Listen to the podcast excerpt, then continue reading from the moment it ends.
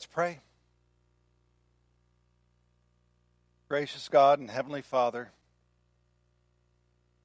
guide us by the power of the Holy Spirit into greater love of you through Christ Jesus our Lord. Amen. What does it mean to be a disciple of Jesus? Apart from what is the gospel and knowing the gospel, this is one of the most important questions you can ask yourself. What does it mean to be a disciple of Jesus? Most people say, well, it's going to church. Well, that's part of it. Going to a good Bible based, Christ centered church is very important, but that doesn't get to the heart of what it means to be a follower of Jesus. To be a disciple, to be a follower of Jesus means to walk in his footsteps, to have his mind, his heart. And when you have his mind and his heart, there are certain things that you will stop doing. For example, getting drunk. That's not part of being a follower of Jesus. Gambling. That's not part of being a disciple of Jesus. Looking at certain pictures and videos and things that's not being a disciple of Jesus. So uh, there are some things that you are going to have to give up, but it goes deeper than that. You see, to be a disciple of Jesus, you are led by his heart and his mind, not your heart and your mind. Which means you are going to have to die to yourself. Or put another way, you have to die to the selfishness and pride that is inherent in each and every one of us. Now, this is difficult, right? Because the old nature wants to just rise up, especially when it's under stress. Quite frankly, when we are pricked, so to speak, by certain circumstances in life, it's really easy to revert back to that old nature, isn't it? So we get a lot of admonition in Scripture about what we are to do. So here's, if you want one reading for the week, it would be from Philippians chapter 2, verse 1 through 11. I'm going to read 1 through 8. So if there is any encouragement in Christ, any comfort from love, any participation in the Spirit, any affection and sympathy. Complete my joy by being of the same mind, having the same love, being in full accord and of one mind. Do nothing from selfish ambition or conceit, but in humility count others more significant as yourselves. Let each of you look not only to his own interest, but also to the interest of others. Have this mind among yourselves, which is yours in Christ Jesus, who, though he was in the form of God, did not count equality with God a thing to be grasped, but emptied himself, taking the form of a servant, being born in the likeness of men, and being found in human form, he humbled himself by becoming obedient to the point of death, even death on the cross. So, to be a disciple of Jesus is to have his mind, his heart, his love, his compassion, his service, his sacrifice. That's what it means to be a follower, a disciple of Jesus. Now, you might think to yourself, but I'm only human, right? But you don't know the stress I'm under. You don't know the circumstances I'm under. You don't know what's going on in my life, how weak I really am. You have the but, but, but, but, but. Do any, I have that. Do any of you have something like that too? And yet, nowhere in Scripture do we get to say, well, that lets me off the hook. You and I, you and I together we're called to a higher calling.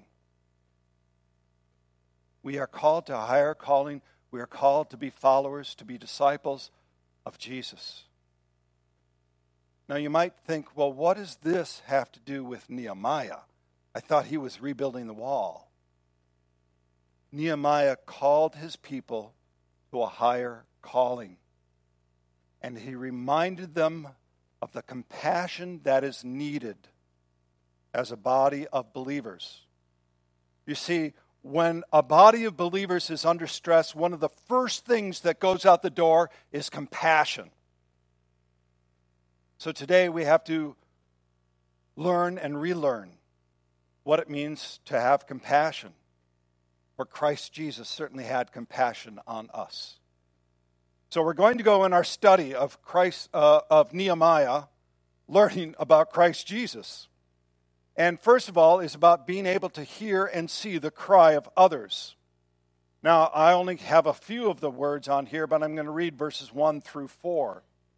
Now there arose a great outcry of the people and of their wives against the Jewish, their Jewish brothers. For there were those who said, With our sons and our daughters we are many, so let us get grain that we may eat and keep alive. There were also those who said, We are mortgaging our fields, our vineyards, and our houses to get grain because of the famine. And there were those who said, We have borrowed money for the king's taxes on our fields and our vineyards. So we need to really set some uh, context here, because without the context, we aren't going to be able to bridge this gap.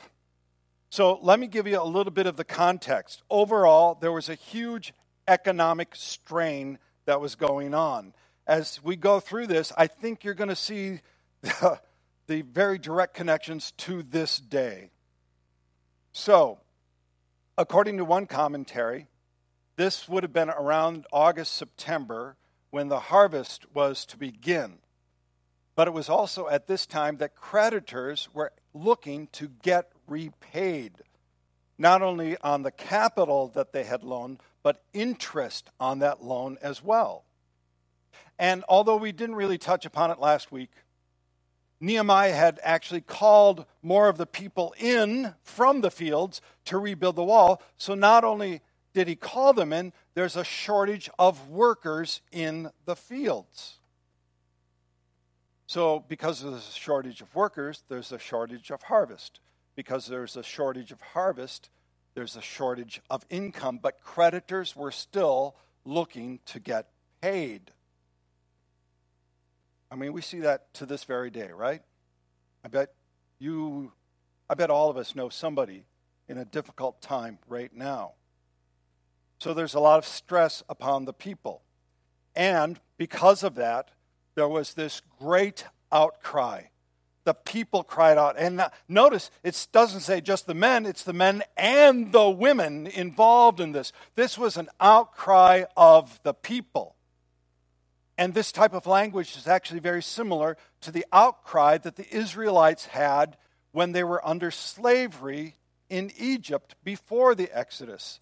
Exodus chapter 3, verse 9 says, And now, behold, the cry of the people of Israel has come to me I have also seen the oppression with which the Egyptians oppressed them. So the Egyptians were oppressing the people, the Jews, right? The Israelites. But now in Nehemiah's case, it wasn't the Egyptians who were oppressing them, it was their own people. It was the brothers and sisters of the Jewish faith who were oppressing other brothers and sisters of the Jewish faith. This was selfishness at its core. You see, you had a couple of groups of people there. One, you would have a group of the blue collar workers who are just trying to live maybe day by day, certainly week by week. And we have people like that right now who are trying to live day by day or week by week. And then they're asked to repay sums that they can't repay. Rent has increased dramatically in Fountain Hills. I mean, I know the prices of homes sold, but rent has as well. And interestingly enough, um, on Friday, I got a call from the woman who administers the Good Samaritan Fund for the ministerial. So the ministerial is the group Bible based, Christ believing churches and we work together and we have a fund in which we help people of the community. So it could be an electric bill, it could be a, wide variety of things. And we do have certain limits that we set. And there was an instance where I got a call Friday, and I was just working on this message as well. And it's like, well, there's God's timing as well. There's a situation of three generations grandmother, mother, daughter, all living together, many deaths. I mean, it's a tragic, tragic story. And now they need rent for July, otherwise, they're going to be kicked out. Their rent a couple of years ago would have been like seven, eight hundred bucks. Twenty-one hundred dollars. And this one building complex is not kind to people either. So you get that. That, the, the ah, that's what was happening in Nehemiah's day. That's the gut wrench you should feel on that. There was another group of people, they own the land, but these aren't like, I mean, wealthy landowners. I actually think more like farmers today who own a bunch of land, but they have to take out money for their uh, to pay for equipment, to, to pay for the seed, uh, fertilizer, all that stuff, right? And, and then if the harvest doesn't do well, yes, I know we have government insurance, but they didn't have government insurance back then. And so you would get people who were literally mortgaging what they had to buy food. You also had another group of people who had to actually borrow money to pay taxes. Now, in those days, especially like a Persian king, the taxes were exorbitant. I can't get that out. They were really big. Okay. They were really big, but it just went to the king. It didn't even filter really back down to the provinces. But they had to borrow money to get that. Do you get the, when you said, uh, Think of that, but double it and put yourself in that situation. It was dire, and there was a great outcry. There was also a great outcry because of this. And it says this Nehemiah uh, 5 5. Now, our flesh is as the flesh of our brothers, our children as their children. They're basically saying, Look, we're, we're Jews just like your Jews. Yet, we are forcing our sons and our daughters to be slaves. And some of our daughters have already been enslaved. But it is, but it is not in our power to help it, for other men have our fields and our vineyards. They were forced into slavery to pay the debt. Now, this type of slavery isn't what you think from American slavery or even the, the pictures of Roman slavery this would have been much more like an indentured servant. But let's not kid ourselves. Being an indentured servant was could be really harsh depending on whose you were serving. Now, it wasn't prohibited, this indentured servitude was not prohibited in the Old Testament. It was actually highly regulated so people wouldn't be like the pagans, and so they wouldn't be like others, for instance, there was the Sabbath year. Every seven year, every seventh year, you had to let all of your slaves, your indentured servants, your slaves, you had to set them free. And there was no debt anymore. So you had to do things like that. But do you understand? There's this economic strain, and now that would be like some members of Joy Church being sold to other members of Joy Church to be indentured servants to pay off the bills. Do you get how wrong that is? See, what's at the core of all of this? The core of all, oh, and, and by the way, so, sorry. The, the, the Proverbs, it's been up on the screen there, but the proverb really runs true. The rich rules over the poor, and the borrower is a slave of the lender. So, what's at the heart of all of this? It's selfishness. At the core of all of this is selfishness. Warren Wiersbe puts it this way, and I've got a little longer quote Selfishness means putting myself at the center of everything and insisting on getting what I want when I want it. It means exploiting others so I can be happy and taking advantage of them so I can just so I can have my own way. It is not only wanting my own way, but expecting everybody else to want my way too. That should all draw us up a little short, I think. So, how do you respond to that? As a body of believers, how do you respond? This is what Nehemiah did. And I'm going to read verse 6 through 8. For I, I, was very angry when I heard their outcry and these words. I took counsel with myself, and I brought charges against the nobles and the officials. I said to them, You are exacting interest each from his brother. And I held a great assembly against them and said to them, We, as far as we are able, have brought back our Jewish brothers who have been sold to other, the other nations, but you even sell your brothers that they may be sold to us. They were silent and could not find a word to say. Nehemiah was appropriately angry, wasn't he? He was angry. And that should be an appropriate response to true injustice wherever it is. But he did something.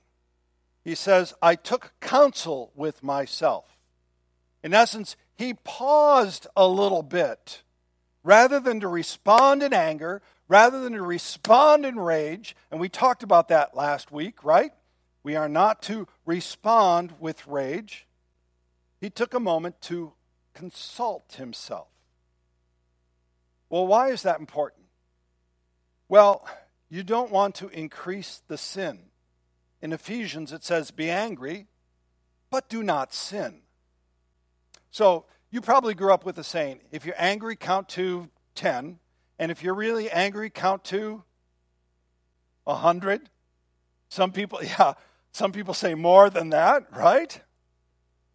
Uh, certainly in our day and age, writing an email and sending it when you're angry or posting something on social media when you're so angry like that, not very wise to do, right? I don't know if you know this. Abraham Lincoln, a great president, he often wrote very, very angry letters. And he would just pour out his anger upon that person. And then he would put that in an envelope and put it in a drawer and he did not send them. And so that's what Nehemiah did when he consulted with himself. But he did something else rather than just cooling down. You see, he could have said, Look, this is my way or the highway. You either do it how I want or you're out of here. And by the way, that's generally self righteous anger. And he wasn't, by the way, trying to either be a politician to appease either group, any group. What he did was this Nehemiah focused on what was right according to God's word and what was best for the community as a whole. He was willing to stand up for God's word and the community at the same time even if people didn't like it, and I'm going to guess there were a number of people who did not like that. You see, to stand for God's word and the community takes the courage of faith. It's really easy. It's really easy to say, look, this is God's word. And you either get on board or get off the bus and we'll run you over. By the way, there's a lot of body counts left with churches who take that approach. It's a very legalistic approach. And I'm not going to name names, but they're out there. So that's one way, right? To just say, yes, this is what God says, and use it as a big, big stick, right? But the other, the other side, right, is to say, well, yeah, no, I know that's what God's word says, but we got a community here, and we just want to be nice with the community, so we're going to do what the community really wants, and thus we're going to just kind of ignore God's word. You understand that there's a difficulty in both to stand in the middle for God's word and the community at the same time. There's a tension there. But this is what you and I are called to do to stand for both. And thus, we look to Christ Jesus and his cross. We're willing to die to ourself, to give up our own, our own selfishness, our own greed, our own pride. We say, here's the word of God. And now, how do we love one another throughout all of this?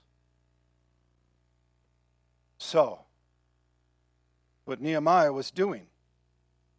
Now, he spoke to the officials first, by the way, the people in power. This was a gutsy move. I mean, he was governor at the time, but it was still a gutsy move. And then he also had a public hearing, which also was a very gutsy move. And I'm sure he had passion behind what he said. But you notice he didn't revert to name calling? He didn't try to belittle them. What he did is he spoke the truth in love. You see, if you just speak the truth without love, it's often harsh and cruel. But love without truth is often just a meaningless platitude. You have to have both. And indeed, we are called for both. Ephesians chapter 4. Rather, speaking the truth in love, we are to grow up in every way into Him who is the head, into Christ. So Nehemiah comes before the group and he says this The thing that you are doing is not good. Ought you not to walk in the fear of our God? To prevent the taunts of the nations of our enemies. To walk in the fear of our God, that's not a phrase we often hear, often use. It's used a lot in the Old Testament. And what does that mean? It doesn't mean true fear, that emotion, although it can be that too, because when you come before a holy God, there is fear. Just read any of the prophets. But it means to understand that He's holy, majestic, sovereign, that he is steadfast in his love. That's that awe, the respect that you are to have of God. And therefore, we are to live according to him. And in the Old Testament, by the way, there's plenty of references there. Deuteronomy chapter 10. And now, Israel, what does the Lord your God require of you? But to fear the Lord but to fear the Lord your God, to walk in his ways, to love him, to serve the Lord your God with all your heart and with all your soul, and to keep the commandments and the statutes of the Lord, which I am commanding you for, uh, sorry, and to keep the commandments and the statutes of the Lord, which I am commanding you today for your good. You see, Nehemiah's life was founded on the fear of the Lord, and because it was founded on the fear of the Lord, he feared nothing else. Right? When you actually have the fear of the Lord, you have no fear of anything else. And this is why, when you take a look at the early church, the martyrs had no fear of the people who were hurting, torturing, and killing them because they loved the Lord so greatly. And by the way, in the Old Testament, I'm not going to reference it, but there were commands not to charge interest to your fellow Jews. So Nehemiah, he talks to the people. He reminds them of God's word, but he did not hold himself above the others. You know, we, we've actually talked about that in chapter 1 when he prayed that he was a sinner along with everybody else. He never holds himself above the others. It says this, starting in verse 10 Moreover, I and my brothers and my servants are lending them money and grain. Let us abandon this exacting interest, return to them this very day their fields, their vineyards, their olive orchards, and their houses, and the percentage of money, grain, and wine, and oil that you have been extracting from them. Now, as far as we can tell, Nehemiah wouldn't have been guilty of extracting interest, but other people under him might have been doing that. So he includes himself in this. And thus, the lesson is for us that we are one body together, one Lord, one Christ. And so he asks for all of the land, the interest to be repaid. And he does this because of love. Let's take a look at this. Then they said, We will restore these and require nothing from them. We will do as you say. And I called the priests and made them swear to do as they had promised.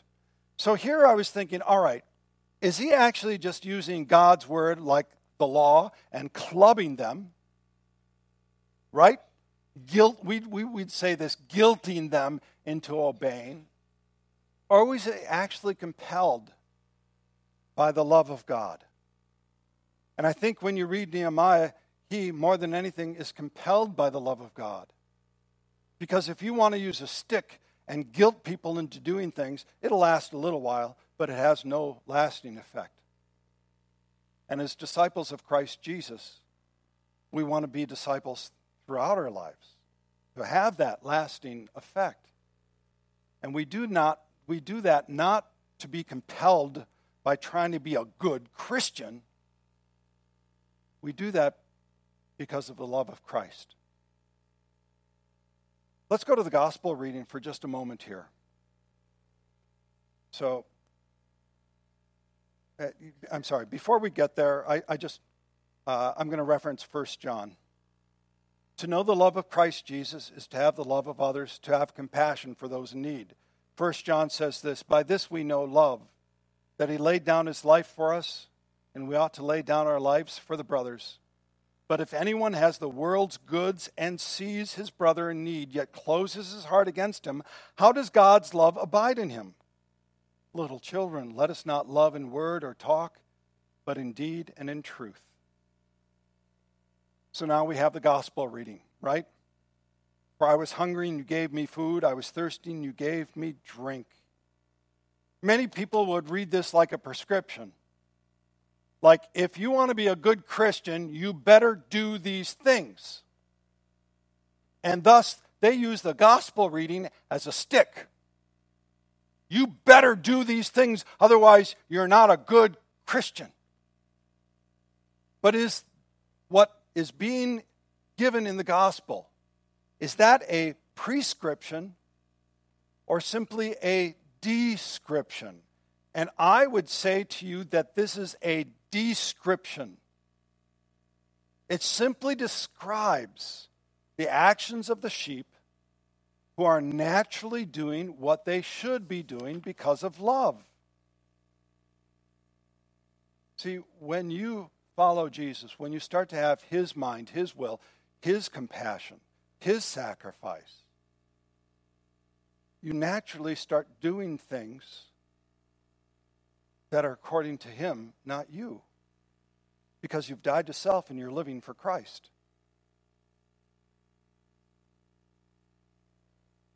And when you do that, you start thinking that you should do them to be good. You just do them because you love. And you're surprised then when somebody calls it out. Like, well, that's just what you're supposed to be doing, right? that shouldn't be anything special. You know, the, even the sheep, they were surprised. They said, Lord, when did we see you hungry or feed you or thirsty, give you drink? And the simple answer is, truly I say to you, as you did it, it as you did it to one of the least of my brothers, you did it to me. So, to be a follower of Jesus is to live consistently with his word and his will, which is what Nehemiah was doing. He was living consistent with God's word. He says, Moreover, from the time I was appointed to be governor in the land of Judah, from the 20th year to the 32nd year of Artaxerxes the king, 12 years, neither I nor my brothers ate the food allowance of the governors. Of the governor. So he could have lived large, by the way. He could have lived really large. But he said he wasn't going to do that. Even though he was a governor, even though he was leader, he was not above the others. He walked alongside his fellow brothers and sisters. And that's what you and I are to do as well. To be a disciple is to live consistent with God's word and to walk alongside your brothers, your sisters, in the love of Christ Jesus. This is what Nehemiah was doing. This is the call to which you and I have been called. So, this week, because of his love, have the mind of Christ among yourselves. Read Philippians chapter 2. Stand for God's word and the community and live consistently according to his word and his love. Amen. Amen.